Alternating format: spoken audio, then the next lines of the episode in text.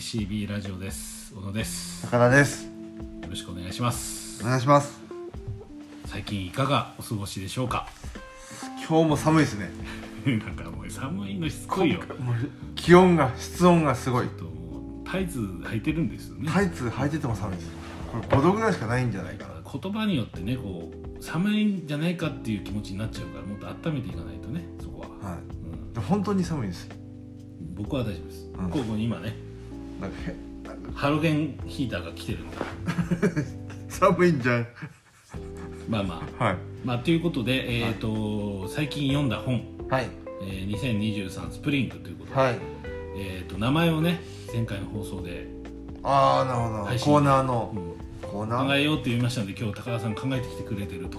はい。うことなんで今からちょっと発表をしてからのこう高田。いはい。最近読んだ本に入りましょなるほど。う、うん、はい。一冊目。あ？あ まあいいやはい。はい。ないという。まあ名前はまたいいんじゃないですか？最近読んだ本っていう。うん最近読んだ本ね。はい。はい。わ、かりました。はい。ナイスな名前でいいと思います。はい。はい。で読んだ本いきますよ。はい。はい。本当ねこれはもう多分あのタイトルを聞いたことがある人は多いかもしれないこの間の1月の芥川賞の受賞作。はい発表された受賞第168回の受賞作「この世の喜びを」を珍しく読んでみたので。珍しいんですか？芥川賞を受賞したやつだって言って読むことはまずないので珍しく読んでみたうんうんうんうんことになります。はいはい。はい、で読んだらあらいいわと思った。うんうんのでこれをうんなるほこの最近読んだ本にご紹介したい、どはい。はい、でえっと作者は井戸川伊子さん。であのこれ受賞作というか表題作以外に2編入ってて全部で 3, 3編。3つの、まあ、芥川賞なんで短編みたいな、まあ、中編みたいなものがあー収まってます。で受賞作はこのタイトル通りこの世の喜びを。働いている、うんと、デパートの喪服売り場で働いている、まあ、女性と,、うん、とそこそこに、うん、とその向かい側にゲームセンターがあってゲームセンターの、うん、と若い男の人のスタッフあと,、うん、と近くのフードコートに、うん、と学校をちょっとサボってなのか遊びに来ている、うん女の子。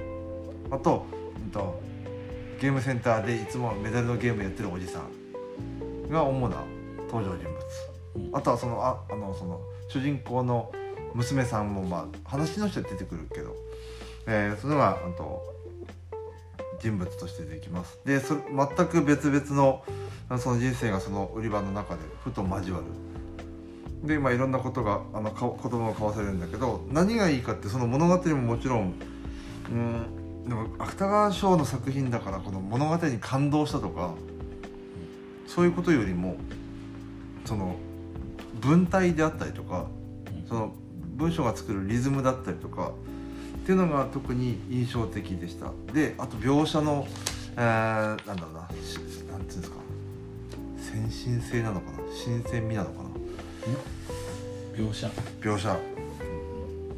あのそういうのを味わうものかなと個人的には思っていてうん。芥川賞とかの作品って。であのまあこの表題作の終わり付近になってきた時に食事の場面があるんです。ご飯を食べる場面があってその主人公がその休憩室かな？食べる、まあ、一人でご飯食べる。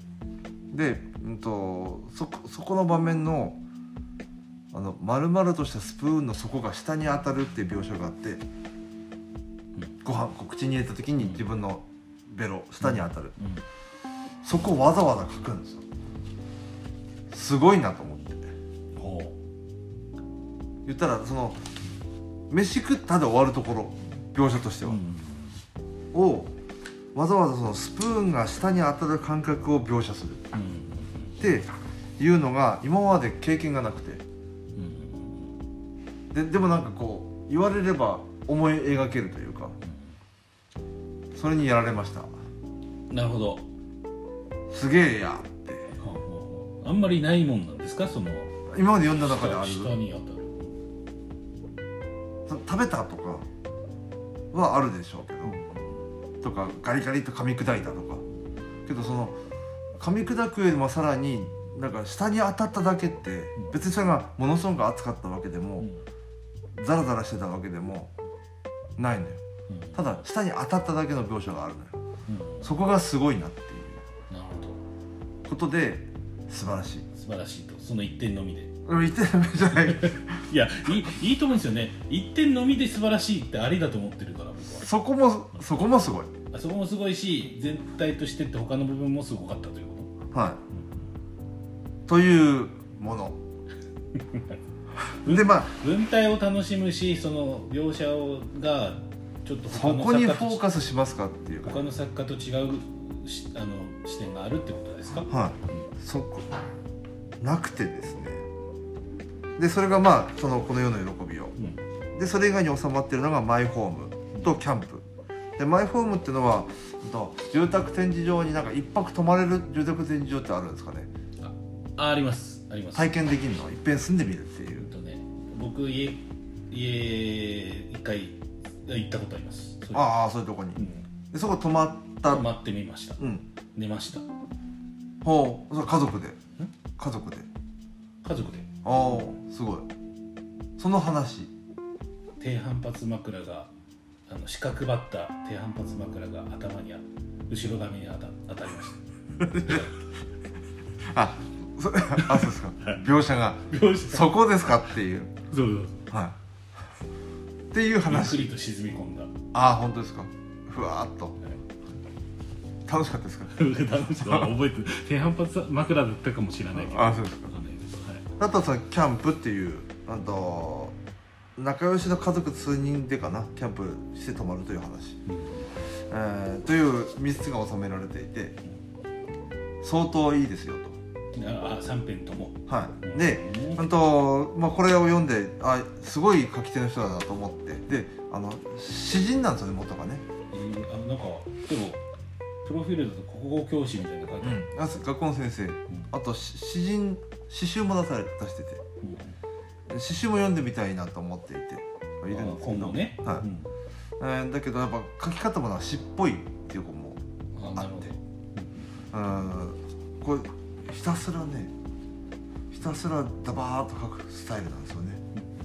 またこれが変なグルーヴがあっていいです。文章にね。でその井戸川さんの本いいなと思って過去のやつも買って読んでみたっていう感じです。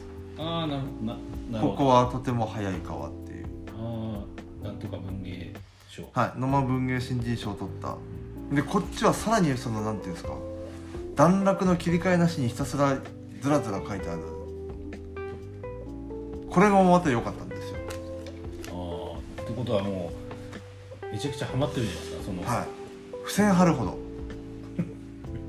普通の小説なのに。うんうんはい。ということで読んでくださいという感じですね。まあでもあれなんですかね芥川賞を受賞されたっていうこともあって、あのそれをきっかけに読まれた方っていうのも結構いらっしゃるんじゃないですか、あのなのでなんてでしょうやっぱり芥川賞だからっていう変に変に解説つけない方がいいんでしょうけど、まあ、しまあ知ったみたいなそれ、うん、そのなんだろうな何かが起きるわけじゃないんですよね。ああもうその大きな出来事がね。で何かが解決するわけでも伏線回収するわけでもない。うんけどなんかそのあ抱えてることがいいし目の着眼点がいいし特にこの 2, 作2作目に読んだっていうか「ここはとても早い顔」なんかは子供の頃の子供が主人公で出てきて、うん、子供の目線でいろんなものが語られていくんだけどその目の付けどころがこうすごいですよ。よくこんな付けどころしますねっていう感じがすごいなるほど。はい。でもなんか最近の中では結構あれですね。その感動が大きいような感じがしますね。はい。ので気になった方はもしいたら読んでみてほしい。うん何冊ぐらい出されてるんですか？多分これこの今伝えた2冊以外にあと2冊ぐらいじゃないですか。詩集が一冊と。ってことはもう後追いじゃな後追いまあ今芥川賞のこの受賞作以外も読んでおけば、うん。えっ、とまあ全部読めちゃうみたいな、これからずっとこう出るたび読めるみたいな感じ、あのさい最近のなんだっけ群像かな？先月後の群像にも乗っかってますね受賞後第一作みたいなやつはそれは買ってまだ読んでないっていうそうですね。なんかもう輪輪にかけて文文学じゃないけど文学ついてますね。はい。とても。とももと文学ですけど、良いです。うん、良いということで。良い？はい。はい。じゃあ2冊目いきますか。2冊目はい。2冊目。もう同じだけども。何が？同じではないですよね。芥川賞もの。ものとしては。はい。荒地の家族をめっちゃ読みましたという感じです。まあ震災から12年。うんそうですね。3はい月、東日本大震災から12年。そうですね、でまあこのタイミングでこれが出たっていうのは多分タイミングもまさに今なんですよね。あのその12年経ったっていうのを踏まえて読むもの。あっていうかんものになっている、は作品になっている。そうそうそう。あの主人公は、まあ、そのそ土地で、うん、と暮らしている造園業をしてる人が、まあ、造園の仕事しながらあもちろんまだ復興というかまだなんだ復興しきってない海岸の景色を見ながら暮らしている。で震災で同級生とかもあと仕事が変わるとかその土地住めないとかいう中でずっと12年過ごしてきたよと。でこの話のすごいすごいところっていうかやっぱ震災の時のことってフラッシュバックするんですよね。ああその日？うん。そのそれこそ津波がき来た場面とか。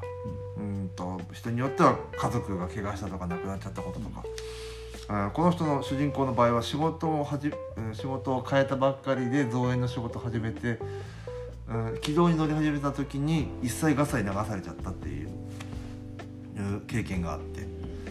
だそのそういうトラウマがあのなんていうんでしょう普段のこうご飯食べてる景色とか普段のふ今ね今の普段のご飯食べてる景色の中に不意に紛れてくるっていうかその時の記憶なり感情が。うーんとじゃああれなんですね。あの今の現代をずっと描写しつつうん。ふとフラッシュバックが入描写されるみたいな感じ、そのフラッシュバックが何かのよく、まあ、あんまりドラマとか映画見ないけど大きい出来事の時にバンって記憶がグワッて蘇るんじゃなくて普段の描写の中に地続きでフラッシュバックが起きてくるっていうか例えば車の事故の場面に遭遇して事故のことをグワッと思い出すのとは違って和やかにご飯食べてるんだけど記憶がいつの間にか混戦するようにその当時の記憶になんていうのぐにゃっと入っていっちゃうというかそれって結構多分そうなんだろうなっていう。そうかもしれない。それは。大きい出来事でこうなんか目の前見えなくなって当時の映像が出てくるのではなくてその紛れてきちゃうんですよね。だからさっきまで楽しいムードだったのに急に泣き出すとか、まあ、そういう場面はここにはないけど。だからそういうのはおそらくすごくリアルなんだろうなっていう感じです。そのぶり返し方が。そうですね、記憶ってそういう感じだよねっていう感じ。うん、ぶり返しもそうだしなんかんあのそうですね。特別な出来事があった時に泣くんじゃなくて、うん。なんなんか普通の時にうん。急に噛み締めるみたいなのはあるんですよそのこの震災のことはどっちかっていうとこうトラウマっていうか、うん。ちょっと心に痛みを抱えるようなものだけど、うん。嬉しいこともそうだし、はいはい。感動したこともそうだし、うん。なんかそういう感情がバッて溢れ出る時って、うん。何かいい場面があって、うん溢れ出るっていうわけじゃなくて、ふとした時っていうのはうん。フラッシュバックに限らずあるなとは思うんですけどね、フラッシュバックって言ってたとなんかこう鮮烈なものがドカンと蘇ってくる感じの言葉に捉えちゃうけどそこまでこうパッキリ区切りがあるものではなくてじわーっとなんか思い返しちゃうみたいな。でなんかその描写のされ方が今12年経ったこの時におそらく現地の人たちはそういう常にかさぶたが剥がれるような剥がれるような剥がれないような中でこの12年生きてきたんだよねきっと。っていうのがそこに重ねてあるのかなっていう感じです。そういうのも、はいなんか入入ってるっていうか、うん、こうパキッと忘れることも当然ないし、うん、完全にもう気持ちは常に穏やかでは当然ないだろうしその本当揺れながらでも生きていくっていう感じがリアルだななるほどという捉え方ができた荒地の家族。なんか震災にしなくてもなんかそういうのはあり,、うん。ますけどね。うん震災って大きな出来事ももちろん。はい。だからこそあるわけじゃなく、ん。なんか普段生きていて、うん。生きているとなんかありそう、ありそうというかそういうふうな日々あのこう被災された方以外の人たち、うん。以外の人たちも人生において起きた出来事うん。によってちょっと悲しいこともあっただろうし、うん。嬉しいこともあっただろうみたいなところで言うとうん同じな気はしますけどね、うん。そういう記憶の思い出し方というか、改めてそれを読んであやっぱあの時、まあ、震災のね、うん。その時の記憶っていうのは消えねえなと。うん。全然そのき傷というか負ってしまったものはしある意味しっかりあんだなを再確認させられるもの。そして12年経った今出ることが意味があった本なんだろうなという感ちょっと歳月が経って読み読むと。じそうですね。あの当震災があった当時もいろんな本が出て小説も出て結構読んだので。あれとか想像ラジオとかあ想像ラジオもそうだしあとムーンダイバーっていう本もあそれこそ海の中に潜って遺留品探す小説もあったしノンフィクションもいろいろ読んだしだけどそれはまさにその時。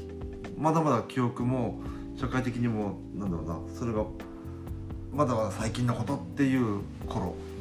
じゃなくて 12, 12年経ってので出てきたもんなんだなっていう感じですね。非常に意味があった本なんじゃないかなという感じ。をしました。ど芥川賞ってことはある意味その権威っていうのはすごく正しそうですねいっていうふうにも言えますね。タタイムリーだったうん。いやいやこの2作、はい。この前の芥川賞。あそうかもしれないですね。なんかあなんか。中には刺さった2冊というそうですね。なってきてる。刺さんない時もあんのかな？わかんないですけど。全部面白い可能性もありますね。まあ。でもあの改めてこうやってあんま読んだことなかったもんね今のこういうふうに。あ芥川賞。取ったってその2冊をさらさらうように読むってことが経験したことがないので。あ意味あるかもなって非常にあれですよね経験主義っていうかあのところありますからね。何が？経験しないと信信じないってことがすごいあるから、うん。あなんかあなるほどねっていう、うん。そう芥川芥川賞ってものに限らず賞ってものが果たす役割みたいなもの。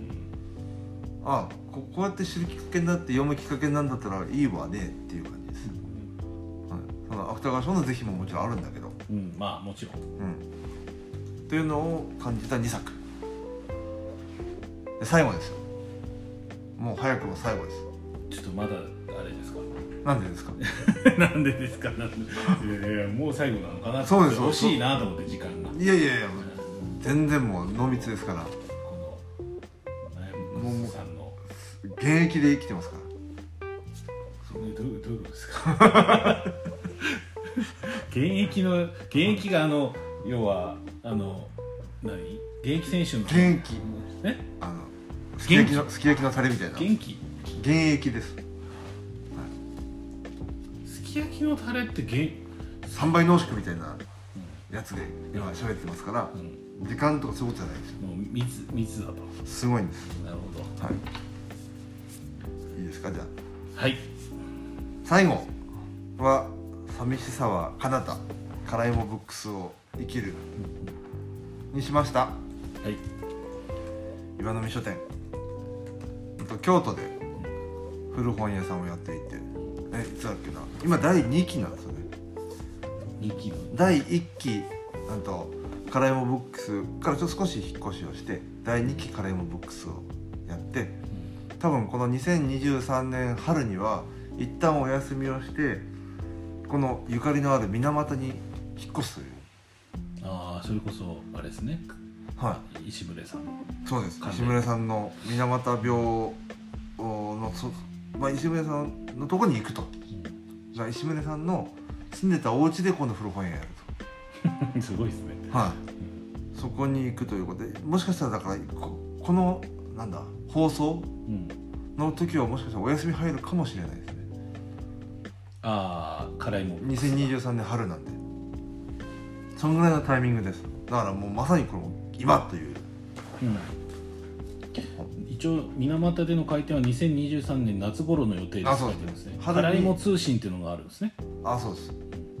春に一回クローズして。うん。うん夏には水俣で再オープンという予定らしいですね。のこの奥田直美さん奥田純平さんが書いたその通信をまとめたもの。あ辛いも通信。はい辛いも通信まとめたもの。だあと最初はいつだっけな。本当ねちょっとページめくんないとわかんない。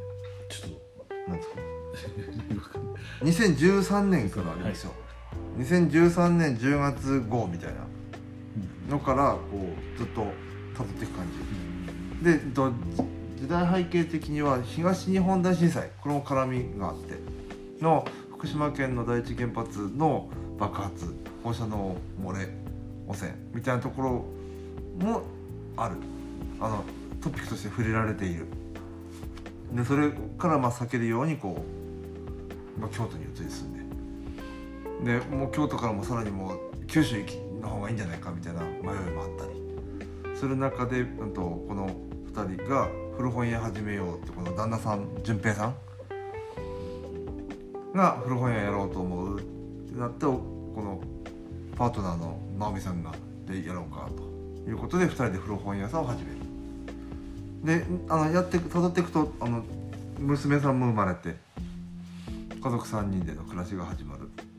であの2000ごく最近までの通信金山通信がここに閉じられているので、あとコロナもの描写もあってあ外に出かけられないとかあしばらくお店閉めるとか。っていうのもあ流れとしては出てくるので本当にこの10年ぐらい10そうですね。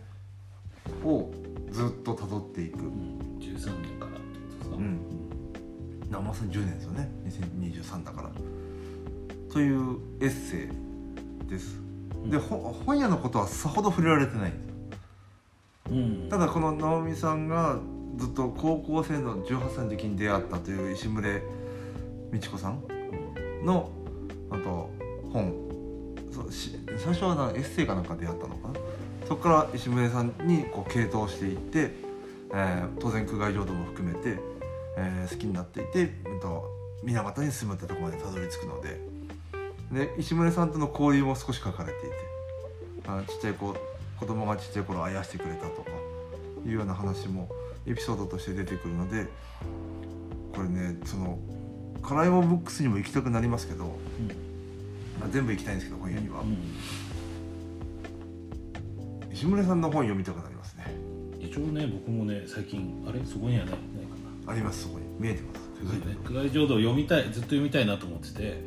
あのいつかは読む読む読もうと。あなんだっけな。川での全集で読みたいなみたい川での全集で読みたい。な川での全集にありますよね。あああのあ日本の日本日本はい。ピンクのやつかな？ピンクかな。色は分かんないけど、あんま売ってないですよね。だけどまあ今手にしてるんではい。いつか読むでしょう。こな文庫版を。そうです。はい。はい。こん？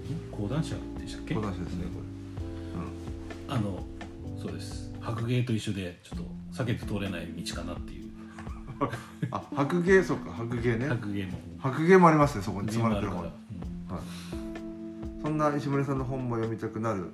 で苦外浄土しかこうイメージがなくて、うん、うん、そうですね、まあ、たくさんほ他にもあの一度調べてうん。あの見つけてみたいなと思うんですけどまずは苦外浄土から読んでみたいなと。で水俣病うん、のこともこう日本に住んでながらあんまり知ら知らずに来ちゃってるので。そうなんですよこれもねことも知らないですから。そうそう。ち窒素のこととか。うん。まあ一瞬出てくるんですよこの寂しさわからんたもその水俣病のこともその国とその窒素がん。9年間ぐらいダメなの分かってながら垂れ流し続けたみたいな。ああなるほど。あのちょっと僕も話していいですか？はい。あ仕方ない。仕方ないいやいいです大あ丈夫大丈夫です。何が？いいですよ。今拒否されたんでね。いやいいいいですよ。だ特別に。いやいやあのだあのねダークウォーターズっていう映画があるんです。よ、はいダークウォーターズって何かというと、うん。あのフライパン？はフライパンってあるじゃないですか。あそこにこうコーティングしてる物質があると。い、うんうん。うん。でそれをうんフッ素みたいな。フッ素みたいな、はい。うん。それをずーっとフライパンとか作り続けてて工場が、でその物質が体では分解できない。うんうんからのいずれ死死んじゃうんですよ。蓄積してって。蓄積して。それを暴こうとした人が実話にいてその人の、まあ、自伝的映画なんですけど、あの実際それ何十年も30年ぐらいあの黙っていたっていう。あだダメなのに。周辺の人たちに異変が起きてみんな歯が歯が黒くなっちゃうんですよ。っていうのをずっと隠していたっていうのがあってでそれとなんかさっきの話は。ね企業とその行政というか国が、なんかそこは黙ってるんですよね。うん。っていうのって同じ、まあ、アメリカの話ですけどねさっきのダークウォーターズの話は。うん。一緒だなって思いますね。ダメですねそういうの。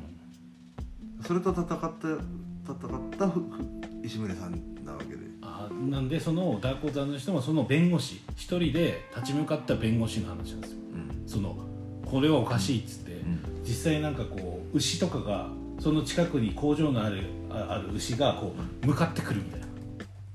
牛が向かってくる？牛がだからおかしくなって狂牛病的になってうん。その物質によってね。うんっていうような話とかはい。ありましたよね、うんそういうのがどうしても、まあ、病この苦害浄土にも通じることはあると思うのでうん。これすごい避けちゃダメですね別に先ほどはしてないけどまあそうですね。本本を読む読んでみたいですね。うん。そんななんていうんですか。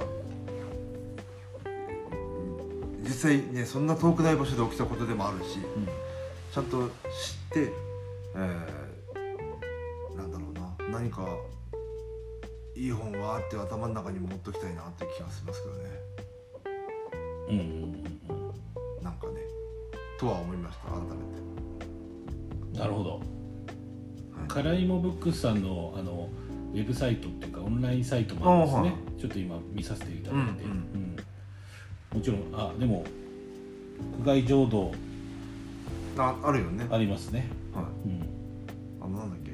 講談社文芸文庫かなんかの石村さんのやあつとかもありましたね。並んでた気がするけあどあったような気がした。ちょっと人文系みたいなミニズムの本とか？ああそういう感じだしじゃ漢字も多いですかね。あ行ってみた方がいいですよ。あグラムシの本が。アントニオ・グラムシの。ほら。熊本です今度は。いやいや。2023年今度は夏から。知識知識人と権力っていうね、はいいいですね。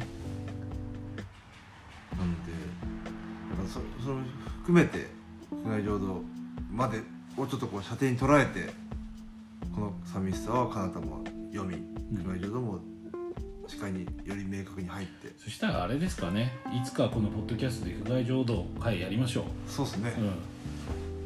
う、これはいよいよ。うん、うん、だってい僕も読みたいってずっと思っててなかなか手に取れなかった本で今持ってるので、うん。うん、それをくれれば。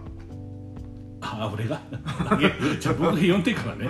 読んでからにしてください、うんなんであげて俺いやそこはやっぱ古本屋さんのあの身振りでちょっと。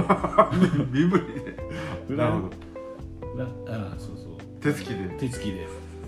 手さばきで。やっぱ川での全集かなんか読んでもらって。やっなるほど。ねぱそれを買ってね。それとやっぱちょっと自分の中でこうしっかり入れたいなと。うん。なんかでもあれですよね。なんかもうちょっと俺長い本なのかなって思ってたんですよ僕も、あのこのボリュームがあるボリュームががある本だと思ってて。でもそこまでじゃない。うんだなって思ったんで、これ避けられないでしょこれは。きっちりと通っていきましょう。考え浄土じゃあ課題図書ということで。課題図書にしましょうじゃあ。キンキンに。キンキンに。はい。最近読んだ本。最近読んだ方が多い。か じゃあ名前をちょっと決めないですか？じゃあ。え？コーナーの。コーナーの。はいあなただってさっきさナイスアイディアを。先生ナイスじゃなかったです。いやもうあれでいいと思いますよ。らローマ字で表記していけばどうでしょうローマ字で？ローマ字で。はい。ダメ。です最近って。うん？最近？えー SA まあまあ。じゃあないってことですか？高田のアイディアは。はいない。のアイディア。イディア多いかなちょっとな、アいやいやもうちょっと今日こう3つ伝えたんでうん。出し切ったから。うん。十分ですか？なんかほあのじゃあ振り返りましたっけあまとめ？まとめ。あんじゃはい。い一冊目がこの世の喜びよ。はい。井戸川以降さん講談社。でそこにつ、まあ、付随して「ここはとても早い川」同じ井戸川さんの。これも講談社の、で次に「荒地の家族」うん佐藤敦さん。本屋さんですね。新潮社、はい、で最後に「寂しさはカナダ岩波書店」えーと「カラヤマブックス」のお二人の本、うん。ということでご紹介しました。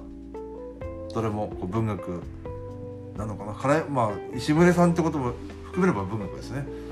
うん。に付随したものでしょうね、うん。えーなので気になったものがあったら読んでいただければと。お近くの書店で。お近くの書店でぜひ。悩みはないと。最初の2冊はあるんじゃないですかあちこちに。悩み？悩みはないです。あそう。最初の2冊はあると思うあちこちの本屋にね。ああそうですか、はい。うん。